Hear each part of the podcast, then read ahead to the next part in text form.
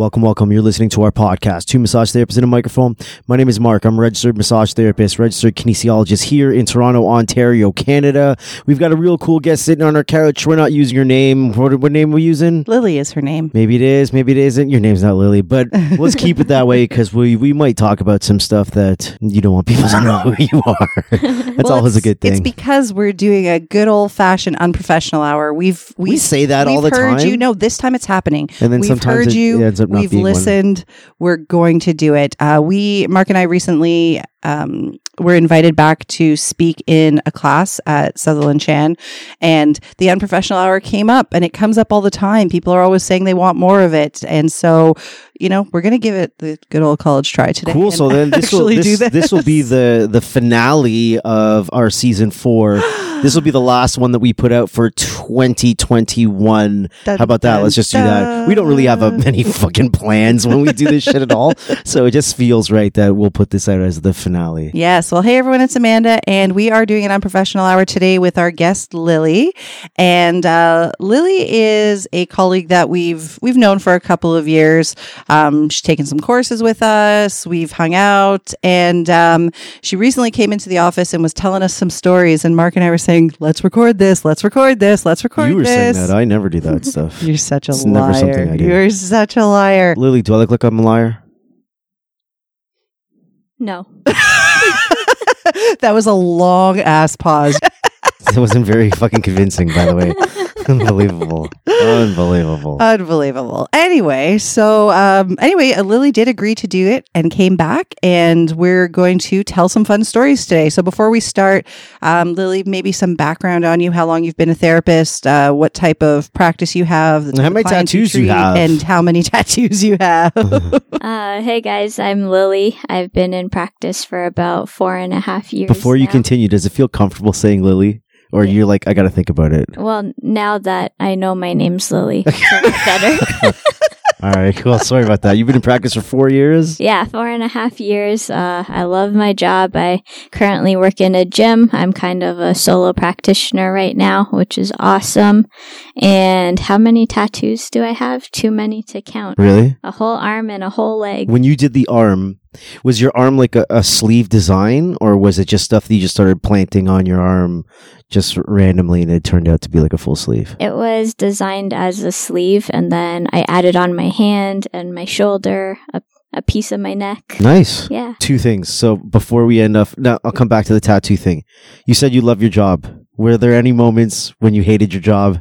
Just out of curiosity. Oh, yes. There were a few moments I hated my job, which uh, we'll talk about today. Absolutely. Sounds good. Sounds good. I do have to throw in here because Lily and I were chatting off mic um, about our mutual hatred slash fear of needles, and it's funny because both of us have both both, of us have tattoos, and But it's different. It's not a needle so going into different. your body. It is so different. It's just a and- needle scraping up your skin. exactly, and that's why I wanted to say to you: do, do people ever like look at you kind of funny when you say that you're afraid of needles and you've got tattoos all over? Because I get it constantly. Uh, yeah, yeah. People definitely give me funny looks, but like Mark said, it's a different kind of needle. Do you it's a like different the, sensation. Do you like the sensation of getting tattooed? I enjoy the sensation of getting tattooed. I do. I find it quite therapeutic, actually. Yeah. it becomes relaxing after a while. I I don't find it uncomfortable, but I, I also enjoy that sensation. I also enjoy a minor discomfort when I'm doing stuff. Like, so for example, I love getting skin rolled. Skin roll me all day long. Skin roll me in the most uncomfortable places. I, I, I enjoy the skin roll.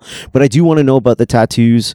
Were you ever apprehensive about that because of the work and possibly people looking at you going, hmm, I don't know how, because tattoos are a thing now. How long have you had yours for? A long time or? Um, They relatively about recent. six years. was that ever consideration? Because we have a lot, especially on the hands, right? Because there's a lot of tattoo artists that won't even do like anything that's that's visible that that you can't hide in clothes. Like I know a guy's a tattoo artist. He's like, I won't do hands. I won't do hands. I won't do necks. I won't do anything that someone just ultimately can't hide at some point if they, you know, that wasn't reasonable for them to hide. Um, Um, it it definitely was a consideration when I was a new grad. Um, but afterwards, I didn't really think about it. I mean, I obviously built my tattoos in pieces, and clients responded positively to them, so Cool. I kept going. Right on. I think there's Most people don't care. There's more acceptance now. Yeah, like we've talked about this before. I've got a doctor still that I a- take my kids to. there's kids still to. an old school thought about all of it. There it's is. unprofessional. there is, Hide your tattoos. but I can Blah, blah, blah, imagine blah. that Lily, like us, doesn't treat those people. Those Yeah, are not the that's true. people that are attracted to her practice. Those are the people that are feel like tattoos are for for criminals, outlaws, and uh and out- outlaws, Outlaws. bandits. Scallywags. yeah, exactly. we got a whole bunch of rebels in this room. Hey man, Can't some you tell? parts of the world is probably still like that. I don't know. Yeah, absolutely. Um, so let's let's start at the beginning then. You know, I I mean, Mark kind of um, already asked you any any areas where you hated your job, but we'll get to that. Let's start with school, since we always start with school. How did you find school? Um, I loved school. Uh, I went to Centennial College. Um, I had a very difficult time in high school. I'm not someone who likes to sit for eight hours a day, so going to Centennial and doing everything hands on was awesome. Did you find it difficult? No. Really? I found that there were some challenges, mostly with my confidence and speaking in front of my professors and things like that. But when it comes to science, I think my brain is definitely a science brain and it just made sense. Awesome. How about student clinic? Um, I definitely had to build confidence there. Um, speaking to clients and not really knowing what I'm talking about uh, was a little difficult. But by year three, I was like, I felt like I was already part of the profession. You bring up a good point because when you're in student clinic and you're a student, you don't know anything. Do you feel like you're bullshitting, or do like like do do students? 'Cause I- Imposter syndrome. Well, yeah, because I'm trying to I'm trying to think back when I was a student, but I was also a little different because I had I had a lot of experience in rehabilitation before I even went to massage school. But I'm also thinking then a bunch of people that I went to school with. I'm trying to remember what they did in student clinic. Were they like, "Hey, man, I I I'll, I'll go with what I know and I'll tell you what I know, and anything that I don't know, I'll be very upfront and be like, I don't know this. I'll have to go get my clinic supervisor and find out." Or if there was a whole bunch of people that just bullshitted, you know what I mean? And I have a feeling there was a whole bunch of people that just bullshitted. There's probably a combination of both, and I don't even know Someone if that's embarrassed to say is- like I don't know. Well, I don't know if bullshit is even the right word because I know, especially when you're young, I'm not saying this can't happen when you're older, but I know a lot of young people, like, you know, you hear those jokes where it's like somebody who's done one semester of like psych in university suddenly thinks they're a psychologist. Yeah. I saw it happen, like, even with my own sibling. Um, you know, as soon as he got to university, he started learning things. I'm like, oh, suddenly you know fucking everything, eh? Mm. Like, I feel like there was probably people in student clinic that at least had the mentality of like, well, I've done, you know, X amount of subjects in massage school. I know this anatomy. I know these assessments. I know this. So therefore, I know more than you. So there's some sort of authority that's already established there. Then there was probably people like Lily who were like, I clearly know that I don't fucking know enough. Were you comfortable in vocalizing? Like I don't, I really don't know. Um, me vocalizing that came when I was more confident. Yeah, because that's something that happens easy as a therapist. I feel like that's easier as a as a licensed therapist to be like, you know what, I'm not quite sure. I don't. I, I'm not quite sure what's going on with you, or I'm not quite sure if this is going to work, or I, I, you know, I, I might not even have the answers to your questions. But I feel like as a student in student clinic, I feel like there's a little bit of something else that happens. Yeah, because that comes with confidence. But I I know that when I was a clinic supervisor, there were plenty of students that had no problem coming out of their little cubicles and calling me in because they didn't know something. And that's what student clinic is there for, right? I don't know this. You're not supposed to know everything. You're a student. You're still learning. The people that are coming in are paying what 30 bucks for a treatment. They should expect that you don't know everything the and you're going to have to pull the instructor. if you're a student in. that's not really strong as a student, and then you don't even know what you're supposed to know. then you're like, am I supposed to know this? I could see how that would be a little bit of a disaster. But I uh, remember going to student clinic as a like a client. Um, I was working at the school. This was prior to me even being a massage student, and so I booked an appointment with one of the therapist, student therapists, and she was doing like for me as the outsider at this point before because I hadn't started school yet. what she was doing to me felt like so right. Like it seemed so professional. You know, she did like all these range of motion assessments and she's doing passive range of motion and she's doing active. Resi- like she went through every single step. And I was like, this is impressive. Like, you know, she just started student clinic. It looks like she knows a lot. And I bet because I did have some sort of knowledge, right? I bet there's tons of members of the general public that go in and they're like, these students are killing it because she impressed me. And I do happen to know that she wasn't like the top student. She did struggle through school, but she had enough confidence in clinic to be like, okay, I know that I have to start with range of motion. I know that I have to start with a postural assessment. And she just, she did everything. And then I got on the table. She gave me a massage. I wasn't somebody who got a lot of massages. So I was like, yeah, this is good. So school was good. You like school. Why a, a community college versus a private school? Um, I was already enrolled in Centennial College. I actually started off as a paramedic student. Hmm. Um, but I didn't want that life. It was too stressful for me. So I just reapplied to all the science programs and the massage therapy program kept calling me and asking me to accept their offer. So I said, Mhm. fine. So how far, I didn't choose massage. Massage chose me. how, fa- how far into the paramedic program were you? Uh, I was about a year. What made you want to do that in the first place? Um, I s- always saw paramedics as kind of superheroes. I mean, I've always liked helping people, and they were like the ultimate guys. When you're in trouble, you call them.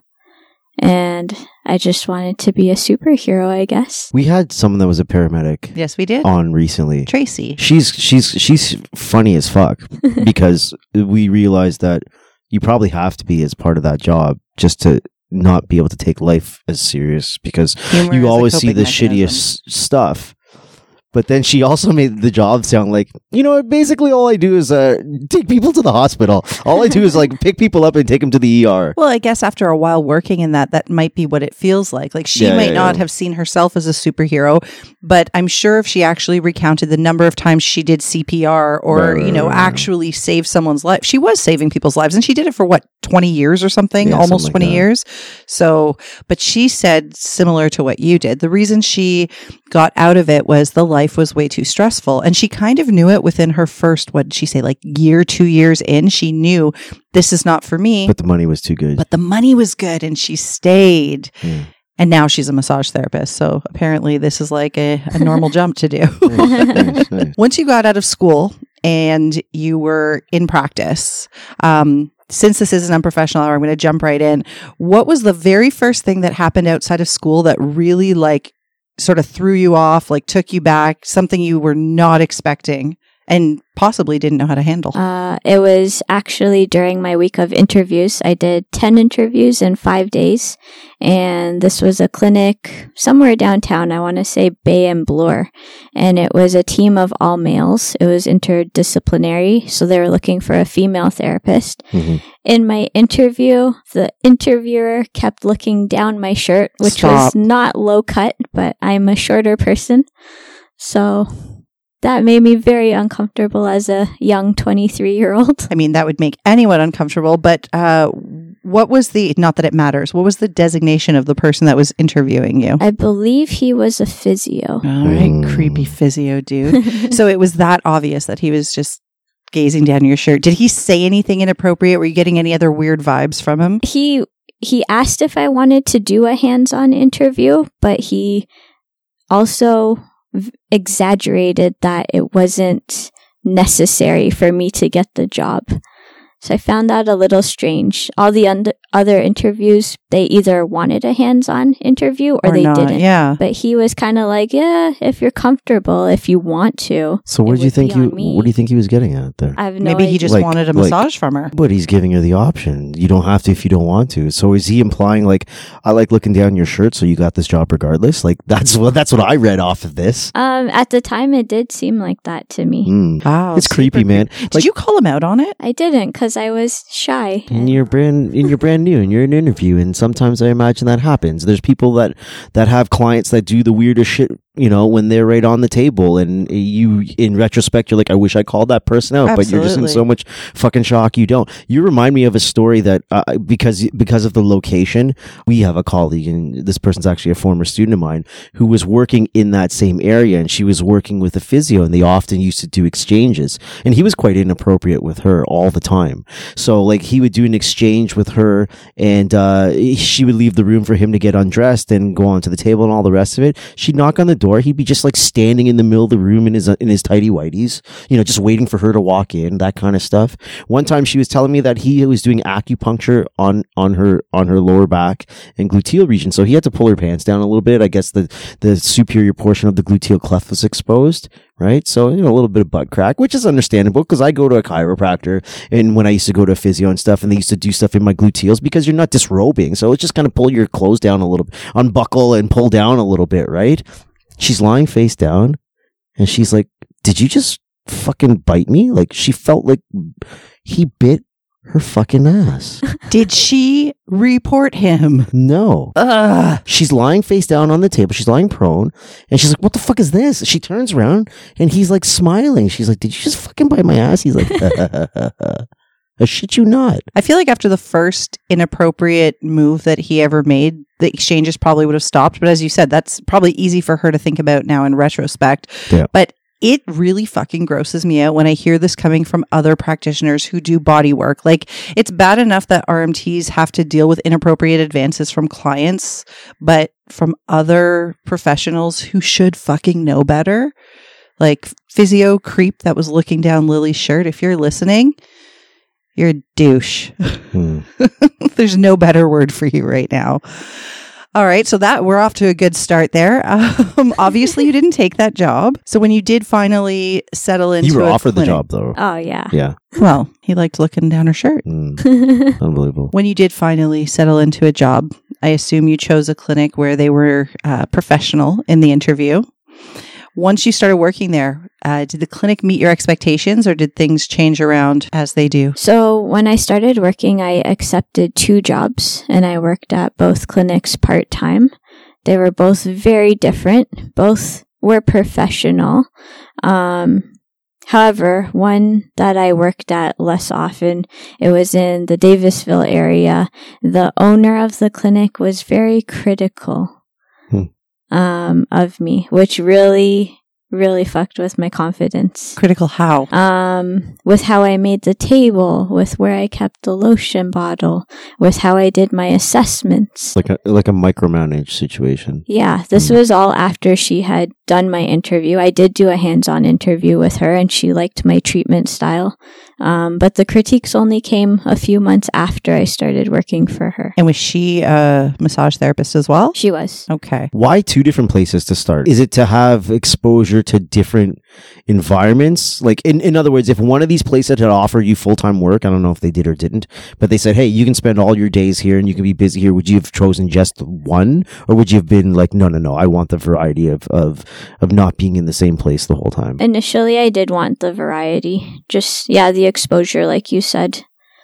Different types of people. Obviously, in different areas in Toronto, you get different kinds of clientele. So I wanted that. I think if I wasn't working for myself, like when I say working for myself, not being an independent contractor, but having my own fucking place, whether it is what we have here, which is ours, or if it's a mobile business. I think if I, not when I think, when I look back at when I used to work for other people, I never wanted to be in one spot all, all at the same time. I would, that would make me lose my fucking mind. I've got a five year expiration date anyway. being in any particular place, even if it's part time, I'll just go crazy after five years.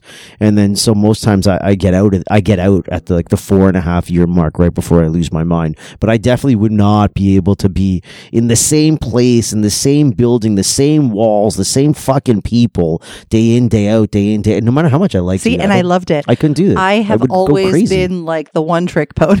I had one clinic in the Davisville area that I was at for five years. But that was yours. You were renting the space. You came and left no, as you I pleased. know, but I, I right? did It's and I did different when I did and I did. You're on a schedule and shit. You But know? if you recall, although technically that was what was supposed to be happening, the clinic owner, once I started working there, you know, she'd slide things in like, hey, can you do this? Hey, can you do. but I just I I liked the environment. I liked the people I worked with. I loved my clients, so I was happy for that to be like my only thing. Although I'm as I'm saying this, I'm realizing I'm lying a little bit because while I was there, I did take on some corporate contracts. I did start supervising student clinics. So I mean, I guess I had a need to do other things. Um, but then when I I started renting at that clinic here in Scarborough. I was so happy just to go to that same place four days a week, see the same people. Like I built, I built good friendships and I'm still, you know, in contact with some of those people. I, I don't know. Are you right now at one one single place? One single place, yeah. Do you like that? I do because I'm renting the space, so I have total control over everything. If you weren't renting, you're on a split. So can you make your own schedule and stuff? Like Yeah. completely open to you? Exactly. You yeah. can do whatever you want. Whatever you want. Treat however you want. Do anything you want. Come and go as you please. That type of thing. yeah, exactly. If you, it wasn't like that, how would you feel though? Because that's a that's the sweet spot. I feel. That's true. Even as I'm listening to you say that, I'm understanding what you meant a little more. Because even at that clinic in Scarborough, I had complete control of everything. Exactly. My hours. You can my- still I, I do- was renting a room, right? So you can come and go as you please. Yeah. You're not there on someone else's schedule. I can't operate like that. I don't know. I don't know how people do. To be honest with you, it's a different person than me. I guess. Well, I think the thing that really drew me to massage therapy is knowing that I didn't necessarily have to have a boss or someone telling me what to do, Hmm. which I don't do well with authority. Why not? I don't know. Were you always defiant? Yeah. Yeah. I find Lily to be a very fascinating human being. She seems so sweet and quiet, I bet and you when she's mad, she gets mad. and as then fuck. you know, like right now, you're in sweats, like we all are. So I can't, you can't see that you're like covered in tattoos, and I'm hearing these things from you, like you know that you're defiant and you don't like authority, and I'm like, but you just look like you'd be like, okay, yes, ma'am. Don't underestimate the small, quiet what, people. What about what about authority though? I'm, I'm curious. Like, what about like I, I I just don't like being told what to do. Yeah, I, I guess don't like I'm, being told I'm the do. same. I don't like the power differential. Um, I can work with authority Right. if they're respectful. I have a hard time even working with authority. I don't like being told what to do. I don't like I don't like not being able to pursue my own ideas without having to run it by people and having their approval before I can even do something. Like I, I just can't even having even having partners I find difficult. Like our business here is okay because we we're married, we get along, blah blah blah blah. We don't uh, we we pretty much both have free rein to do whatever we want. Like it's not like Amanda ever has to be like, "Are you okay if I do this with whatever part of the business?" I'd be like, "Do whatever the fuck you want. I don't fucking care, right? As long as things work out good, then you don't uh, you don't have to answer to me, and I don't have to answer to her." But we're working on a project with with with some other people, and I'm not gonna lie, I'm finding it. uh, It's not difficult. It's enjoyable. I like the creative aspect of having other people to bounce things off of, but I also am not used to moving at a at a different pace because it involves other people. Yeah, it's definitely slowed things down where we I'm- have to have a million meetings a week and, you know, like, okay, let's re- reconvene on this day to discuss what we've done. And, you know, if it was like Mark said, when it's just the two of us doing stuff, we just, we just do it. So that's one of the reasons why I I can't I can't even deal with not I can't even deal with partners, but it's I find it difficult or more difficult to challenging. Let's call it challenging. I find it challenging to deal with partners. So having someone that actually has authority over you, like partners, we're all kind of equal in this in the stake here. But when I have someone that's that's like you know in a power position, I definitely can't do. it. Maybe I got power control issues. Maybe. Yeah. You know, on a it's sounding like non right business related note, you know, as Mark was saying, the two of us, we work well together. We're married. But you know what I find interesting about you saying you hate having to run things by people, even Yeah. stuff he doesn't have to run by me. Like I'm talking, I'm, I'm not talking business. I'm talking, you know, if after work he wants to go do something versus coming home. Yes. I mean, it's just common courtesy to like tell your partner if I you're not coming home. But courteous. he always asks me, like, are you okay with this? Are you cool with this? Is this okay with you? because there's and there's certain things where I'm like, you don't have to ask me. I'll Like, tell you what. I'll tell just you. go for I'll it. tell you why I do it. I'll tell you why I do it, and maybe this will make sense in someone's mind. There's nothing that I ever really, really want to do. Right? There's things that I do throughout my day, and when I'm when I'm into leisure time, there's nothing there that's ever pressing that I'm like, I actually really, really, really, really, really want to do this. It's always just kind of like thought. And if I do it, then cool. And if I don't, no big deal. So then I always just run it by her. It's like, I'm thinking about doing this. I, I don't feel like I have to. If I don't do it, I don't care. But if I decide like this is something I want to do, am I missing out on something? Is that cool with you? Do you need my help with something instead? Because I don't need to, you know, wash my motorcycle right now. I'm actually only doing it because I've got a little bit of time and it's not something I'm like, yes, I needed to do this and I really want to do this. I'm just doing it to fucking kill time and keep myself occupied a little bit. And therefore, if there was something else going on or you need my assistance with something, then I'd rather be like, hey, do you need my help? Do you cool if I do this? That's that's all it is. What a courteous young man, huh? Yeah. Young, no, courteous, yes, I think. You're young. Okay. You're young at heart. But yeah, so it's not like a, it's not like a permission thing. It's more just like there's nothing here that's pressing that I actually really care about. So you know, I don't have to do it. That type of thing. So you two don't like authority. No, Um, this is kind of a segue. You Lil- Lily out of knows where I'm going with this. What's that? you from Trinidad? Yeah. Yeah. see? Yeah, There you go. it's a Trinidadian thing. no. Well, Lily knows where I'm going with this. There was a scenario where she was um, at a clinic and everything was great. Like she got along really well with the owners of the clinic. Everything was cool. Um, there was another therapist that worked there that she became really good friends with. And then something happened. Something happened and things didn't end so well. Do you want to give some detail on that? Yeah, sure. Um, so I recently resigned, was let go. Who knows what happened? Um, no one knows what happened. no one knows. It's you- a mess. Well, you don't know what happened. I don't know. So if we were to ask the other parties, would they know what happened? I'm sure they would have a version of what happened. Is anyone's version similar? No. Oh, okay, let's hear your version. um, so basically, there were a lot of changes being made at the clinic. I loved it there because everybody left me alone to do my job. Um, I was totally cool handling my own stuff, my own laundry, my own reception work, my own clients. Mhm. Um, but the changes that were being made were that of controlling me. Um, Did you find? Sorry to cut you off because I'll forget. I smoked too much weed. I got a bad memory.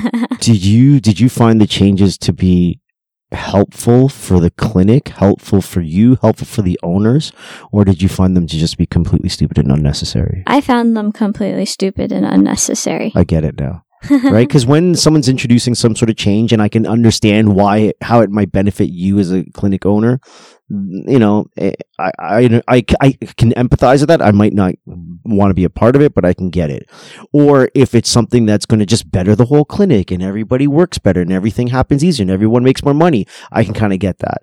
But when you're just introducing what feels like change for change sake, is that what happens? You mean? I feel that way. I mean, Yeah, before that the changes, I thought the business was booming. I mean, all my clients were rebookings. We got a few new ones here and there, but I never really had to worry about income. So the massage side from you was a moneymaker for them, a moneymaker for you, and everyone was happy. Yeah. You so you thought anyway. And then So what what are these changes that happened? Um, they started implementing two meetings a week that were unpaid. I mean, I'm exhausted from work and then I gotta rush home and jump on Zoom to talk about things that didn't make sense to me. So you're an independent contractor, right? yes. In other words, you're self-employed. You're your own business. It's a business-to-business relationship. You're not an employee. And so now they're asking you to participate in meetings that are happening outside of clinic hours, outside of your scheduled clinic hours, at least, because if you're at home on Zoom, then I assume so. yeah. to talk about stuff that you probably don't even feel pertains to you. No, it didn't. Well, just as an example, one of the things that meetings, that eh? was happening in the meetings was training on one of the systems that Lily already knew how to use. So she was like, "Why the fuck am I here? Like I know how to do this." For those who don't know how to do this, yes, absolutely, get trained. when you are in these meetings, because it's over Zoom, do they expect you to be on camera? Do they expect you to participate? Or can you just have a black box and you just fucking go about your day doing whatever you're, you're doing, but you just have to be there with the volume up type of thing? Oh no, you had to be on camera. You had to participate. That was a big comment that they had for me was that my body language was inappropriate. I didn't look like I was interested. Because I 'Cause you wasn't weren't. interested. I wasn't. So then, this is the part that's surprising. Is I hate um, meetings. I know just you don't, hate meetings. But the, meetings that make sense, fine. Meetings that just are for the sake of fucking meeting do not make sense to me unless this is turning into a social gathering and that's what we're doing this for. But if we're just going to meet to recap shit that you know that I, in other words, if this can be handled in an email or a text message, there's no reason why, or anything else, there's no reason why that we're all getting together. or one on one with like the this. people that needed it. You know, as I said, one of the things was a training on something that Lily already knew how to do. Why is she involved in this training? Train the staff that need to be trained, right? And why not pay you for this then as well? Like this doesn't well, make if sense. it's mandatory, yeah, that was uh, that was the other thing. What's- what's- what's- she was showing up to these the- mandatory the things, re- but not getting paid. What are the repercussions for? Because I mean, if I'm in a paid employee, and What are the repercussions? She's sitting here without that job anymore. well, they fired you because well, wait, time out though. You went to the meetings, so it's not like you didn't go to the meetings. It's I understand if I'm an employee and I'm getting paid to be at these meetings, then it's it's mandatory for me to be there. The repercussions are I don't get paid for it. Um, I in my review they're gonna they're gonna write me up on these things in my review, so I get those repercussions for me being an employee. You being an independent contractor, what are the fucking repercussions here if you don't show up to a quote unquote mandatory meeting? Uh, the cold shoulder. which is what ended up happening. So that's where I was going with, um, you know, basically, uh, Lily and another therapist had become very good friends, and the other therapist was more vocal, right, than you Oh, were, yeah. and basically brought up to the clinic owners like how bullshit this was. You know, like it's you're we're not getting paid, we're being forced to do this twice a week. So what was the response to from the clinic owners on this? An even colder shoulder. So there was no there was no explanation as to like why we're doing this. There was no there was no trying to convince you of this is a good thing that you're not down with what we're doing, so we're going to just fucking make your work environment like difficult to be in. Yeah, exactly. And the thing that was so confusing is that our team was always very open about everything, all new ideas. It was just a conversation. But for some reason, these changes were just so secretive. Do you think that they were trying to get you guys to quit? I don't think so. And then the reason why I'm asking this is I know a guy who owns a clinic. He doesn't like controversy. He avoids it at all costs. And he doesn't want to have to go through the motions of firing somebody or letting them go. And he's told me this before. He's like, I make it uncomfortable for them to be at work. I make it so they don't even want to be at work and they will just leave on their own. And it saves me the hassle from having to try to get rid of them and fire them and or whatever the case is, let them go. Well, they ended up letting you go. But the part that fucking blew my mind was when they let Lily go, the reasons stated all pertained to the behavior of Lily's friend, right? Not to anything that you had done. Like, tell me about that. Yeah. So basically, I I didn't formally resign. I just kind of asked the owners to have a meeting um, to talk about my feelings, and I just I basically wanted to go over with them that like, hey, I'm not really happy. I'm juggling the idea of maybe going off on my own. Maybe if we come to a compromise, I could stay here, but there was nothing set in stone. Um, that really, really made me mad because I think they thought my friend would resign. I think they knew she was half out the door, but I think me wanting to leave was a, a huge shocker to them. Um, but fast forward, after this conversation, they totally blocked me from the schedule um, without warning. They called me in for a meeting and they basically lumped the two of us together and they kept referring to me as you guys are doing this. You guys are pushing back. And I said, hey, like, I came to your meetings. I did your accounting work. I did everything you asked me. I don't think it's fair to lump us in together. So they took this personally. Oh, yeah. Yeah. I mean, even for a clinic owner to then start giving their therapist cold shoulder, like clear the fucking air. If the therapist did something that you're not happy with, okay, fine. Have a discussion. Like you said, it's a business to business relationship. There's going to be times where the two of you disagree on things and that's what negotiating's for. But to suddenly start giving their therapist the cold well, that's shoulder, that's why I asked. they took it personal. That's why I asked: Was this a move? Was this a strategic move to make it uncomfortable so you guys can just be like, "I'm out of here. I'm I'm I'm done," and that way we don't have to have this conversation. I don't have to abide by the contract that says I have to give you this many weeks of notice before termination and all the rest of it. Maybe Well, they just want to avoid it- but it doesn't that. sound like it based on the fact that when they got really pissed was when Lily said, you know, I want to have a meeting. Maybe I'm thinking of maybe going out on my own. I'm not super happy, but like, let's like, Lily wanted to negotiate and say, I, you know, I don't like what's going on here, but I also like this place. Like every discussion we've had off mic, she loved that job. Really? She loved that place. Hmm. So it wasn't that she was saying, fuck you guys, I'm out. She was saying, can we talk about it? And then they started giving her the cold shoulder, blocked her out, and told her, like, you guys are resistant to our change. Get out. Did they did they break your contract with that? Did they abide by your contract in terms of the termination of the contract? Just out of Um, curiosity. So it's a little bit gray. I'll tell you why. Okay. Um, so I've always had my separate mobile business on the side. Right. Um, they knew everything about it. I had spoken to them about business plans and, you know, just getting an older person's perspective on running a business. Mhm. They're, they're in my social media. They knew everything about it. Okay. Um, so what had happened was I kept everything super, super separate. I did not mix clients whatsoever. Um, however, one client who met me at this clinic, um, she only came to see me. She didn't see anybody else there. And she told me that she was moving east, so she would no longer be coming to the clinic. Right. Um, I live in East Scarborough, so she moved quite close to me and she wanted to continue care with me. hmm So I said, ah, okay. Which, in hindsight, was it the right decision? Was it a breach of contract? I'm not sure at this point. Um, Remember, this is a human you're talking about, though, not a p- possession. You yeah. didn't solicit this person. This person said to you, I'm moving. I won't be coming here anymore. So, them coming, like them seeing you through your mobile business because it made sense geographically, I can't see how that can be a breach of contract if you're not soliciting them. Anyway, carry on. Fair enough. Um, so I did treat her. Um, I continued treatment with her, and uh, she left me a review on Google, which during this meeting, this shutout meeting, I guess the owners had done immense research on me and saw this review that was left by this client, and that is what they said um, was how I breached contract. Um, they wouldn't give me like time to explain my side of things.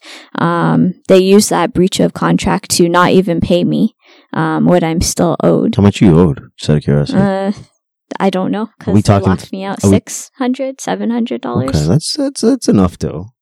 It's not like they owe you fifty bucks. No. They owe you for like a, a, a day, a day and a half, maybe two days worth of work. Yeah, exactly. Um, That's not cool. but yeah, and afterwards, I mean, the client gave me a cold shoulder. I can only assume maybe they called her, but after being let go or resigning or whatever, um, the client does not want any contact with me. So I'm not sure what happened. See, that scenario sucks because to me that means they're just talking shit about you at this point. I, I'm I'm just speculating. I hope this is not scaring a bunch of people out there, but also About maybe what? taking notes that it's man when you're Well, dealing with people th- yeah these things happen like it shouldn't happen as a clinic owner as a an independent contractor there's it it doesn't have to get messy and personal. This didn't have to get messy and personal. There could have been discussion. Well, that's what I mean. I almost feel like just from hearing this side of the story that it, it, it for me it feels like they're just like let's just let's just create any scenario in which we can just get rid of people. Let's start fresh. Let's get some new faces in here some new people in here. Bring about whatever changes that we want to bring about. That way there's no transition from former ways we used to do things to the new way. We don't have to deal with all the headaches of people trying to do stuff or opposing it. Let's just get rid of everybody. Yeah, maybe. and let's just start fresh. And part of getting rid of everybody starting fresh was okay, let's start tagging on these mandatory meetings. And you know what? If they if they go well, then great for us. And if they don't go well, we can tally that down in the column of you're being difficult. Okay, now let's let's talk about this other business thing that you have going on that we knew about the whole time. Well, now you're proving to be a little bit more difficult. Let's tally this down again in the column of you're being difficult. And then when you bring it up to them and expressing like, I'm not so happy here. Maybe I'm considering moving on. Well, now you're actually really difficult. I'm going to tally this down twice. And now this gets you to the point of, you know, don't bother coming back. That's what it feels like to me. But what do I know? Um, I've been up since two o'clock this morning. my my mind doesn't work right. Lots of wisdom for a guy who doesn't well. sleep. It's probably nothing the way I'm making it sound, but I mean, other than that negative experience, though, you really, you really loved that place before that happened. So, any, um, you know, just to bring our spirits back up, because that really fucking sucks. Like, I'm sorry that that's how that had to end, because I know you really liked that place. any anger toward those folks? Um, You no. seem so chill. I'd be fucking pissed for for a bit, and then I- She's and then also it would, tired. Oh, yeah. I'd be pissed for a bit, and then it would turn to like, then it would turn to like, I want to, I want to blow your clinic up, and then it, then it would turn to, I don't care. It in this scenario, at least. Well, the she's way- had some time to sit with it. Yeah. Did you ever want to blow their clinic up? well, not, Not blow really. it up. I mean, I'm just like Just clean cut person. Yeah. Just leave me alone. I don't know. I always feel like there's got to be some sort of vengeance. maybe I, maybe I've just watched way too many like superhero movies or something. yeah, maybe. Revenge. Prior to this shitstorm, um, do you have? The I'm sure you of have shit. stories from working there, like dealing with clients or whatever, because you had a lot of regulars. And you know, after being in practice for would you say four and a half years, you've got to have some funny client stories. I need them. I need to hear them. I don't know. I'm gonna have to think about that one. There were definitely some characters for sure. I feel like that part of town has just a bunch of characters anyway. It does. I That's feel why like I'm saying there's got to be some. I feel like it's just a big, like, fucking, like, you know, really weird cartoon. that part of town. I find that part of town. I'm not gonna lie. I find that part of town a little bit depressing for me. I don't know what it is. I do know what it is. It's the older buildings. It's the older houses. It's the. It's considered a very charming part of our city. So Mark I don't doesn't find it- like the older, yeah, I don't the older it. buildings. I don't find it charming at all. I don't enjoy. There's a lot of one way streets. I don't enjoy one way streets. They're very narrow. I don't enjoy houses that are so tightly packed together that There's a everybo- lot of ev- everybody's parked on the street, stores. right? There's a lot of street permit parking. I can't stand that to me. Yeah. Like if if if it's not downtown and it's in sort of suburbia, I'd rather be feeling like it's full suburbia. Do you know what I mean? Where I don't have to worry about a parking spot ever, right? and uh, anyway, I grew up very close to there. So for me, that part of town is slightly nostalgic. Like it reminds me of my childhood and I like it. All of my closest cousins lived around there. So I spent so much of my childhood in that like older part of town with the older buildings. And so there's a part of me that really, really loves it. So when Mark and I were first looking to buy a home, I wanted to start there Oh, God. because we could have gotten something like well below our budget. It would have been a fixer upper, but we could have gotten something well below our budget. no, thank you. And um, he he wasn't even willing to entertain the No, idea man. for four minutes. Like, No, no, not it's not happening. and there's no there's no fucking fast way to like if I'm gonna move somewhere where I don't have to where where I where I have to drive around. It's not easy for me to commute to and do stuff by walking. Like when we lived at Midtown Toronto, Yonge and Eglinton, it was fine. I went to work, I drove, I came home, I drove. But other than that, anything I did in the neighborhood, well, one I had a motorcycle, so it was just easy. You just drive in, ride anywhere and park it on the sidewalk. But it doesn't matter. But I we walked everywhere yeah. right? So if I'm going to move somewhere where I got to drive everywhere, I don't want it to be a fucking pain in the ass. You can't go fast north, south, No, east, or west can't. anywhere. It takes you forever to get out of that part of town, and it would take you forever to get back into that part of town. Like it just it's not Some fun. might ask why you're always in such a rush. I have some outside the clinic funny stories. yes. let's Um, do that. So being in that part of town, I mean, the clinic's in a little tiny plaza nestled be- beside some government housing. hmm Um, so we had some some drug addict friends that were well known in the parking lot and I mean it was nice coming in and they yell hey to you and they continue taping the trees together. I mean coming into work and seeing things like that was always joyful for me, surprisingly. Surprisingly joyful to see my drug addicts taping trees together in the parking lot. It happens. I get it. Like I said, I grew up not far from there. I grew up across the street from like an actual, like, it was like a, a rooming house, but mostly filled with drug addicts and prostitutes. Yeah, other people do. We were fine. I just wasn't allowed to play outside uh, without my parents there. It's understandable. That's fair, right? so what about crazy irate clients? Did you ever have anybody who was like super angry and like caused a scene in the clinic? Oh, there was one. She wasn't my direct client, but uh, I I knew she saw a few of the other therapists. Um, she was a lawyer, so very educated woman.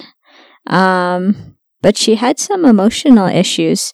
I mean, sometimes she would storm in the clinic and demand treatment right away from a therapist on a day where she didn't have an appointment booked. And if you said, sorry, I'm with a client, she would kind of throw things around in the waiting area and throw a temper tantrum. Stop it. Yeah, it happened a few times.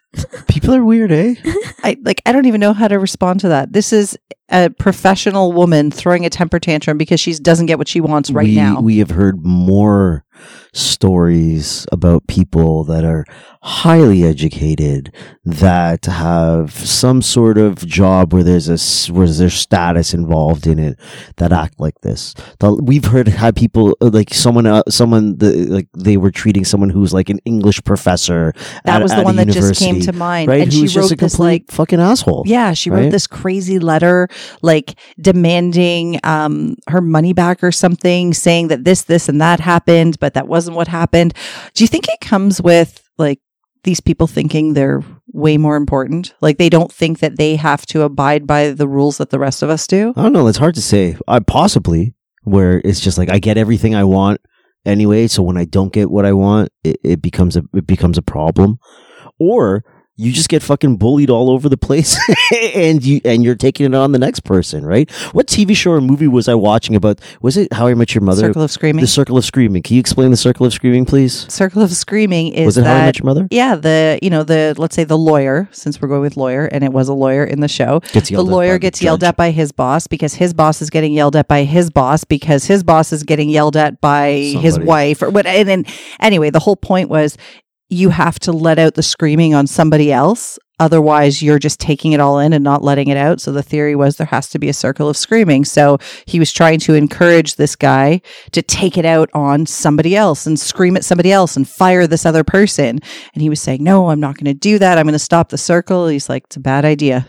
Circle of screaming. Yeah, so maybe it's a maybe it's a circle of screaming thing, where when you have a job like that, you're just fucking answering to people all the time and blah blah blah blah, and you're dealing with irate people and yada yada yada yada yada, and so This you is a can't lesson. exercise yourself the way they did in your clinic space, so they express it in your clinic space because you can't do that all. I can't I can't be in my law office flinging shit around, so I'm gonna do it in someone else's office and then call it a day. You know, this is a lesson that has been coming up over and over and over again with my kids. So my oldest daughter has been getting um it's sort of picked on by this one particular kid that she used to be really good friends with. But I know the mother of this particular kid, and he's getting tormented by this other kid. And so I keep not excusing his behavior. He shouldn't be doing what he's doing to my kid, but I keep reminding her he's unhappy. He's unhappy. He's getting bullied and he's taking it out on you. And you just have to, you know, don't get riled up. Don't let it, don't let it bother you. Let it roll off your shoulder. You have lots of friends who would never treat you like this and just keep your distance from him. He's doing this to you because he's hurt. My youngest daughter is fucking terrified of the Grinch. Like scares the shit out of her. And like it's Christmas time. So you just happen to be driving somewhere and someone's got, you know, an inflated Grinch on their front lawn or whatever. She's so scared. And so I made her watch not the Jim Carrey version because that's fucking terrifying, but I made her watch um, the animated one that came out about three years ago because it's a little gentler and, and the Grinch in that one isn't as scary looking and just isn't as scary in general. And she actually really enjoyed it, but I kept pointing out to her, why is he being mean to people? Because this entire fucking community, these stupid little who's, were assholes to him and drove him out of town, isolated him, And so yeah, now he's fucking pissed and hates Christmas. He's being he's being a dick because they were dicks to him. Well, every two seconds there's a song about how much I'm fucking dick he is. exactly. I'd, He's a be- mean one. I'd, I'd be angry too, man. If every two seconds I fucking heard a song that Yep. said I was a fucking ass. I saw a meme about that actually, but it's it's true. I mean, it, this is a lesson. Like people who are like feel the need to treat people that way. You've got your own issues, man. Like I don't have I don't have time to engage with you because if you're screaming at you're You screaming what, at me though? because somebody was fucking screaming. You know what else I find a lot of though? People that are fucking like that, that are so ready to dish it out, they don't fucking take it too good. They don't take it too good. And I've seen this over and over and over again where someone wants to fucking run their mouth about somebody else and the minute, the minute something like that happens to them, you become a whiny little fucking baby. It's like if you can't take it, don't dish it out. You know what I mean? I don't know if I should get into this, but Unprofessional hour rants. uh, should I get into this? Should I get into this? So I don't know how heavy you are into Facebook, right? There, there is. Apparently, I missed a war on Facebook the other day. I don't know if you saw this war on Facebook. I only know there was a war on Facebook because someone tagged me in it in a comment. So basically, and I didn't see much of anything because everything had been taken down.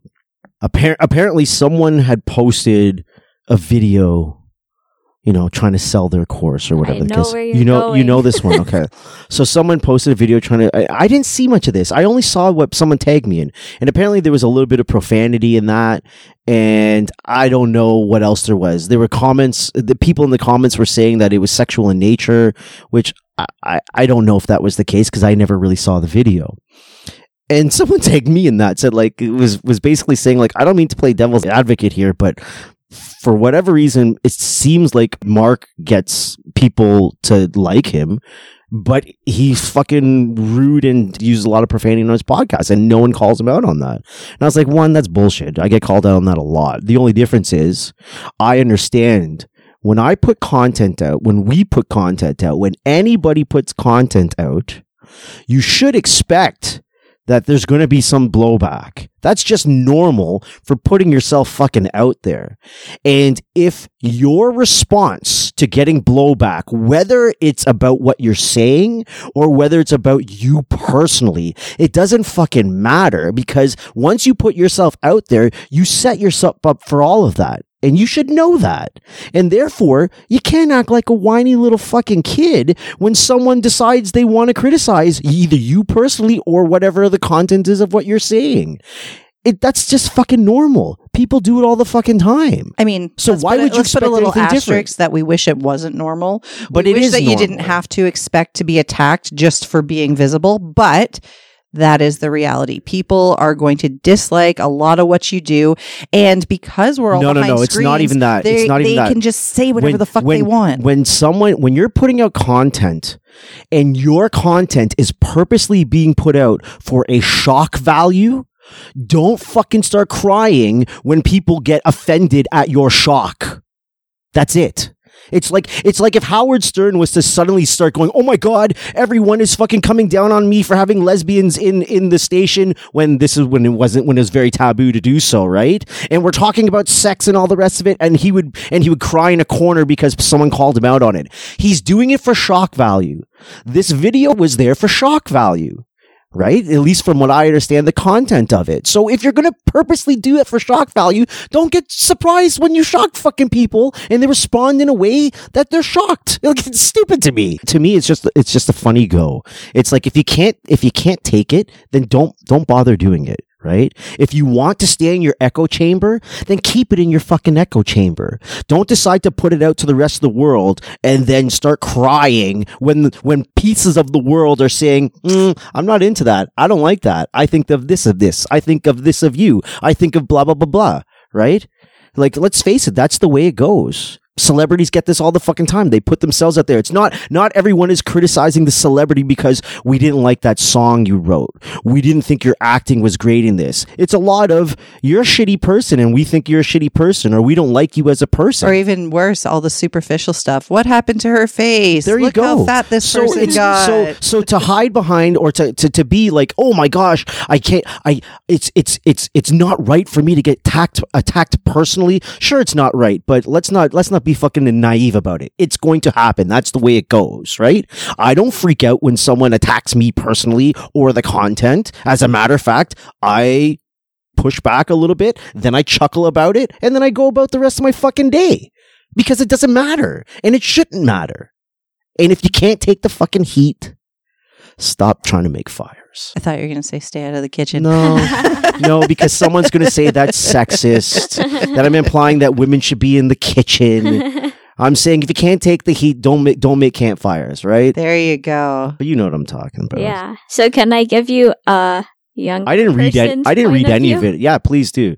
Because I didn't read any of this stuff. I, I'm just I'm just spitballing. I'm happy to say I'm just making shit up as I go and I'm gonna get attacked for it. And guess what? I don't fucking care. and because I know when I'm putting this shit out like this, I'm going to get attacked for it by somebody. And that's fine by me. But yeah, let's hear the younger person's point. Okay, so like coming from someone who doesn't know the credentials of either party or Right. really any information on either of them, um, but coming from a generation that enjoys memes, Okay. I didn't take offense to the The content of to the content of the video because um, it was kind of like a frumpy woman and it said basic massage therapy or something something really basic and then the second shot was she was like dolled up and you know more attractive Okay. and it said massage therapy with an evidence-based approach Okay. so to me that's just a meme Yeah. i didn't really take offense to that Yeah, and So we, what did we people forget had about? we had an idea about what it was, and both of us did agree last night that like people are being probably overly sensitive about it because it's I, people were criticizing it for being what overly sexual, right? yeah How is that sexual? Like it was No. supposed to be a joke, you know, like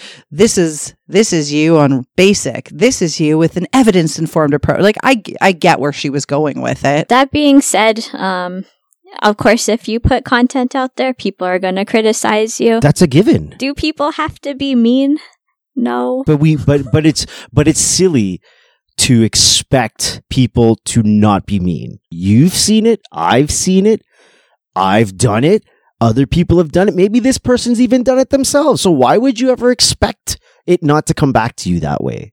It's just weird to me. It's weird to me. It's weird. The whole thing is weird to me. But then everything, everything about what happens in, in, in the world lately is weird to me. Like cancel culture is weird. Like, cause I'm old. Like, thank you for saying this. I'm old, right? I'm born in this fucking mid seventies. I'm old.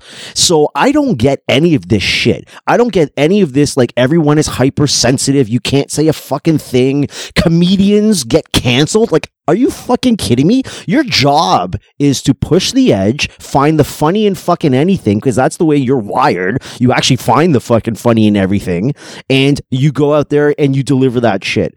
But everyone is just so fucking sensitive. I don't understand. What the fuck happened? What the fuck happened? Tell me. I want to know. Well, stop looking at me. I'm almost as old as you. Well, there's only two people in this room besides me. So what happened? Why are you sensitive like this? I'm very, no, I don't agree with any of that. I don't, like, I don't voice my opinions in any of these massage groups on Facebook because I feel like everybody is just so angry about everything. And I can't understand because I think I have the best job in the world. I don't really have anything to be angry about. You say this all the fucking time. You're like, we're supposed to be fucking pleasant people. But the that- thing is, we are. Um, there's a chiropractor that I follow on Instagram, and uh, he's quite controversial, and a lot of people dislike him. Controversial how? Um, because he's very vocal about how he feels about certain things and Like certain what? things that are what? going on in Just- the world. okay. And so, anyway, he's he's COVID, quite. basically, is what you're saying. There's yeah, a lot Okay. of COVID stuff. Okay, gotcha. He's pretty controversial, but Sure. he said it perfectly the other day. I saw one of his posts that most of us are like the three of us in this room. Most people who work in this profession are like Lily or myself or you, and we are happy and we do love what we do and we enjoy the community. Like you and I, you and I meet a lot of really fucking awesome therapists. Yes. But then if you live in the world of online, and you say this all the time too, if you live in the world of online, then you see a lot of the anger and frustration. But like when you meet people, they're not like that. But these last two years, we've So- lost so much connection with people that we live in this fucking negative online space that isn't real life. Like people aren't like this in real life. The people I interact So you're full of with day to day when are you're- not like You're this. full of shit when you're behind your phone, and then is that what you're saying? uh, maybe, yeah, maybe that's what I'm saying. Oh well, then then do that. Then come out and say I'm full of shit when I'm behind my phone. So ignore half the things I say, and then I will. but, and- but the other thing too is there might be a handful of people that really are angry or negative or however else we want to put it and they're the people that are more likely to speak up. You know, as Lily just said, she doesn't speak up. Why? Because she doesn't buy into that shit. So those of us that are happy with our lives aren't doing it. So that means all you're seeing, it's like when you go on something like TripAdvisor. read with caution. Like you get negative, negative, negative, negative, ne- because the people that are quick to write a review are the people that are pissed. The people that have been happy and enjoying their trip maybe didn't think to go on TripAdvisor and write a review. no, I'm too busy enjoying my fucking trip. This is the point. so half the shit we see online in any in any form, whether it's on you know uh, a review on something or whether it's in Facebook groups or whatever, this is actually a very small percentage of the population, and we just have to remember that. And this is why I take a lot of social media distance you know like i don't i don't go down the rabbit hole with a lot of like threads and stuff because i'm like this is fucking stupid real people don't think like this I just don't get when when did everybody become overly sensitive. I, I don't like it's I feel like I just fell asleep one day and I woke up and suddenly everybody was different. Suddenly you can't say anything without offending somebody and God forbid you offend somebody. Well, it's also because It's of the reach every single person has, right? Like social networking has given everybody that every Joe Schmo that would have never had a voice has now has a voice. They can, you know, make a video that says, "This is what I just saw." You know, let's use the comedian. Let's use Dave Chappelle because he was canceled. Now he's making a comeback. So, Well, fuck, really one person can decide. I didn't like this, this, and this that Dave Chappelle said. Put out a video, it goes viral, and then it hits a bunch of people who are like, well, wait a second, I don't fucking like that either. And those people likely didn't watch the entire special and likely have no idea what Dave Chappelle was saying, but they saw this one viral video and they're like, yeah, this guy's a fucking asshole. Let's cancel him. This is why I love Dave Chappelle. Because Dave Chappelle will just do whatever the hell he wants to because he feels that's what he needs to do or he feels it's the right thing to do. And then he comes out right off the top and he says it like this I'm rich and I'm famous, so I don't give a fuck. In other words, no matter what you little fucking people think you want to do, think you want to say, go ahead and do it. I don't give a fuck because it ain't going to change my life one fucking bit. And when you roll into it like that, that's when it's magical. It's when you roll into it timid. Ooh, they're gonna cancel me. Ooh, there's gonna be negative shit. Ooh, I'm gonna get blowback. Uh-uh. You roll into it with fucking balls bigger than life and just go with it and do what you want to do. And chances are things will work out fine. What do you think of that? I agree. I'm a huge Dave Chappelle fan. Thank I just you. bought a T-shirt with his face on it. Seriously. That I think that's the way to do it because there are so many people that'll just rally behind what you do and enjoy what you do. Then it doesn't fucking matter what a small group of people have to say. Rally, fucking say anything you want. Do whatever you want. Protest. Say shit. I don't care. Post a bunch of nonsense. It doesn't matter because it's not going to stop me from doing what I'm doing. And what I'm doing is great stuff. So I'm just going to keep going. I love when he comes out and says. I'm fucking rich and I'm famous. I'm going to fucking do what I say, what I want to say, motherfucker. Like, I don't fucking care. It's great to me. I love seeing that. I love seeing that. Love it. But society is so weird on who they decide to cancel and not cancel. It, it blows my fucking mind. I'm not gonna lie. I'm not gonna lie.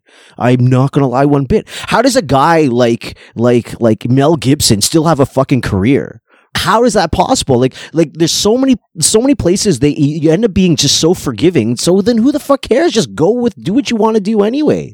Fucking Robert Downey Jr. is the perfect example. Like the guy is a, he's a former drug addict that was fucking in jail, and now he's like fucking riding high. Everybody, do you see what I'm saying? everybody loves a comeback story. Exactly. so, uh, but it's just it blow, it blows my mind. If anyone else, anyway, but I sorry, I'm I'm going off now. I just realized I'm fucking yelling. I'm yelling into two people that are just like, dude, shut up. And my mic is just getting all wet, wet with my spit. uh, see, we never know where shit's gonna go. We came in here hoping to get. This is some- still unprofessional Yes, uh, hour. well, it's all unprofessional. but still, I think I, our, I think our entire podcast has become one long unprofessional hour, though. So I think that's why we don't dedicate so many episodes strictly to this. because it always goes down a path like yeah, we just point. we just talk the way we talk, and you know, some people fucking hate it, and some people love it. And um, to those of you that love it, we're doing it for you. I just don't get why people just if something doesn't sit right with you, like who cares? Like wh- why does it have to eat at you so hard? Why?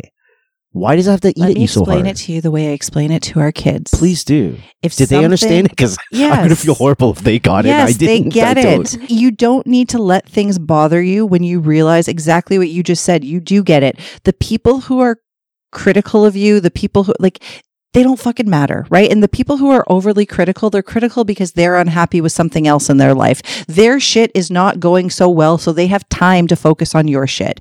If their life was going the way they intended it to be, if their practice was so busy, you know, whatever it is, they don't have time to watch what you're doing. They're doing what they're doing and they're doing it well and they're happy and they've got their community of people. The people who feel the need to watch other people from the outside and make fun of them online or whatever it is, they don't got a lot going on for them. And so the rest of the people who are putting out content, they're getting destroyed. Just fucking let it roll off your back. It doesn't matter. Their opinion doesn't matter. I want to quote Dr. Seuss like so bad right now. What's the Dr. Seuss quote? Those who matter don't mind. Those who mind don't matter. Ah, Uh, little- how little I know. That's, if it's not green eggs and ham, I'm like, I don't know what the fuck that I is. Mark's the king of green eggs and I ham. don't know what that is. Our kids love when he reads that I book. feel- he I does all the voices. Like yeah, I give everyone away. it's fucking fun. Like I just don't get it. It just it makes me laugh. It makes me laugh. Keep keep it up, people. I'm laughing as I drive by you standing at the bus stop. That's what it is. I'll I'll laugh while you sit there all angry standing at the bus stop as I drive by. Watch me ro- watch me roll right by. Lily's just like quietly laughing in the corner. It bothers me because I know there's some. I know that there's people that get on the receiving end of it, and they're not ducks like us, where it just rolls off our back and it and it sticks to them a little bit. And I just want to be like, just fucking don't let it stick to you. These no one that says anything like this matters at all on all and sides of it they'll get to on all sides of it. Whoever made the video, whatever those comments were, don't matter. They shouldn't matter to you. Who the fuck cares? And therefore, whatever comments you're making back to them, whoever's on the receiving end of it, fuck it. Who cares? Someone's gonna say some shit. Fuck it. Who the fuck cares? Everyone needs bigger balls. I already told you, balls are not the way to go. Everyone needs uh the bigger vaginas. Is that what you meant? yeah, man. If we're gonna talk about who's tough, like You're fuck, tough, we man. make humans. You guys are tougher. you guys are tougher by far. Tougher by far, man. I was there for for my two children. Did you look? I He delivered. I, I delivered. oh, you should see Lily's I was No way. I right now. was there. I was there. The first one, Amanda's left left foot was up on my chest with her knee flexed, her hip flexed, just pushing, and I'm sitting there, hands ready to catch a baby, and I realize this motherfucker ain't coming out for another two fucking hours. So I sat there in this position, watching top of the baby's head, and then it's gone. Must have been Top really hard for you. It, it was. It wasn't hard for me. it was a I'm not saying it was hard for me. I just remember in that moment, like thinking, thinking it was going to be like the TV shows or the movies, where like when it's time to push, like you know, you push a couple times, there comes a baby. Apparently, that's not how it goes. Let's not talk about this because Babies are uh, we don't want to scare anybody in this room who might have a baby sometime soon. Maybe. No, man, that's it's it's it's honestly the coolest thing I've ever seen in my life. The coolest thing I've ever seen in my life, and it's funny because you all will never see it the way I saw it. That's not true. I did. I was a doula I at just- a birth. I got oh, to see it the way you saw it. I just mean like it's it's so funny to me because like I got to see it, see it, see it, and it's you guys that are having the kids, but I got to see it. It's just a weird go to me. It's like it's like imagine I make this awesome piece of art and I never get to really appreciate it. Right? Everyone sees it from from the best point of view, from the best seat in the house, and I'm the one delivering the fucking performance, and I can't even grasp it the same way someone else is receiving it. It's trippy as hell to me. Wild. Well, I am going to have to start treating soon, so I want to ask Lily, Lily a couple Sorry, more sorry, questions sorry. before we go. Before no, I, run I like your rants. Let's let's keep those. Um, we always ask people if tomorrow, I mean, actually today, today is Tuesday, and the Lotto Max jackpot tonight is $55 million. Let's say you have a ticket. Let's I, just say. I don't know how to. That's awesome. Mark doesn't know how to either. And I always get carded. So that's embarrassing. yeah, you me. definitely Excuse don't me. even look 18. I don't know how to either. I that's why I don't. I I, I had to call her up one day. I'm like, what, do- what do I ask? The, what do I ask the person behind the I counter? asked him to pick up lottery tickets. like, I don't know what 'cause to, I don't know what to ask for. every so often I get a feeling like this is the, I should buy a lottery ticket. I have no idea. I just go with it. Like I'm not somebody who plays regularly. But anyway, I know the jackpot tonight is 55 million because I saw a sign. If you won 55 million dollars, what are you doing? oh, I think about this a lot, actually. Uh, for someone and for someone who doesn't play the lottery. that's hilarious. in case I find a lottery ticket on the ground. um, my first thing would be like to donate a bunch of it. Um, I used to do a lot of volunteer work with the Toronto Wildlife Center, so I call I carried them like very near to my heart. I would give them a ton of money. I Hmm. care about animals so much. I just give them half of it, probably. do you have pets? Oh, so many. so many. so what kind of pets do you have? you Uh, seem anything like weird? You, you seem you seem like you have weird pets. You seem like you have. There's like an oh, iguana, isn't reptiles. there? I was going to say Yeah. yeah. there's there's stuff yes, with there is. there's stuff with scales. Okay. okay, what pets do you have? Um, so I have a cat. I have a bunch of mourning geckos. I have five toads, three newts, and an axolotl. I don't, I don't even know what that is. that these things is. She's a giant Mexican salamander. See, it's Oh, all it's all, all reptiles. reptiles. I love it. Cat's probably like, what the fuck is this? What's going on here? Animals. What what gets you into reptiles? Um, I was always very introverted, so animals and books were my best friends growing up. Huh. I just prefer them over people. Is your partner as Animal into people animals always as say you? Um, not initially. He grew up with nothing. Um, he tolerates my creepy crawlies. My cat now that I have, she was actually a stray, and I get a call from him one day, You and stole he's someone's cat, eh? he's very like frantic, no context. He's just like, um, how do I pick up a cat? And I was like, you've seen me do it a million times. And I get home, there's a kitten in my house. He just picked her up off the street. Oh my goodness! Yeah, so, so- you've rubbed off you've rubbed off on him. I'm sure. He stole a cat. Maybe. She's mine now. She's mine That's someone's now. cat that was roaming the neighborhood. He's like, I'll just pick this one up and take it home.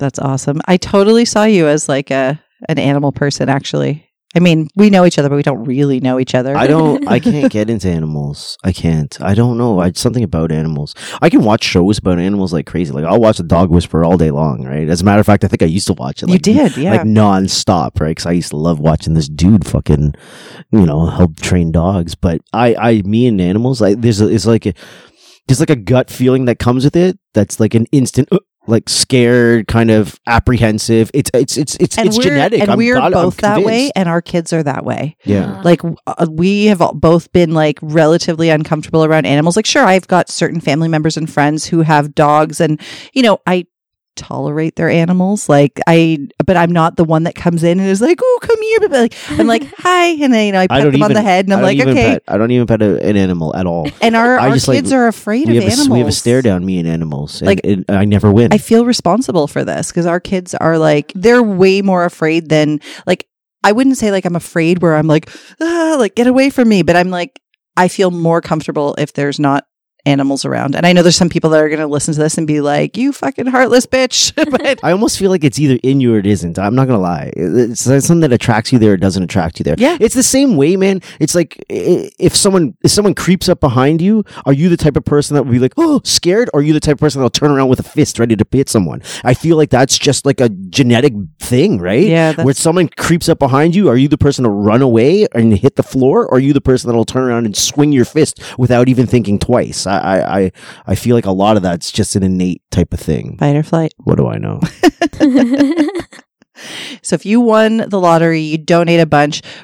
you love this job. Would you still do it in any capacity or are you walking away? Oh, I would still do it 100%. I would be so bored without, I think money without make doing anything. really. Yeah. You'd have a lot of money to go do anything you want. I mean, I travel a bit more and maybe upgrade my townhouse to a, a real grown up house. Um, Townhouse is a real grown up house. You know what? That's the one thing I probably don't think I would do is is buy a crazy house. I think I would just kind of live kind of humble, like how I live now, very similar, but just comfortable where I don't have to really pay for anything. But I would blow my money on all this other weird shit. I need I don't more think it would be real estate. animals. Oh, that's true.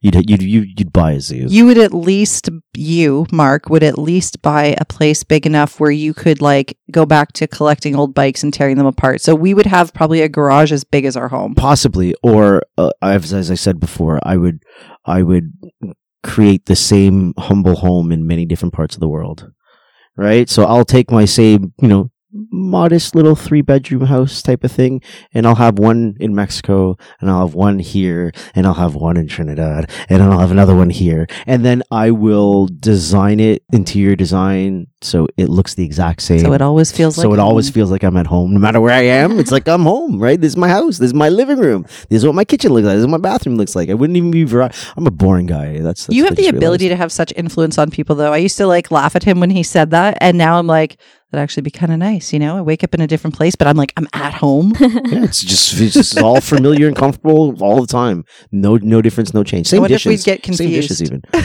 Same dishes. Same dishes. Yeah. Anyway, any other questions for Lily before we wrap it up? I feel bad that I just all I did was go and rant. Maybe I should get some more sleep. Maybe. I love the rant.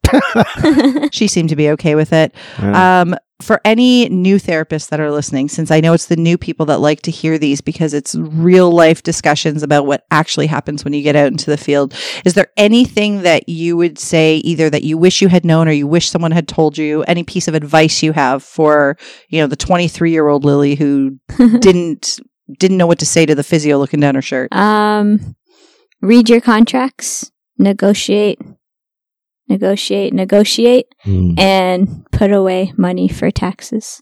Oh,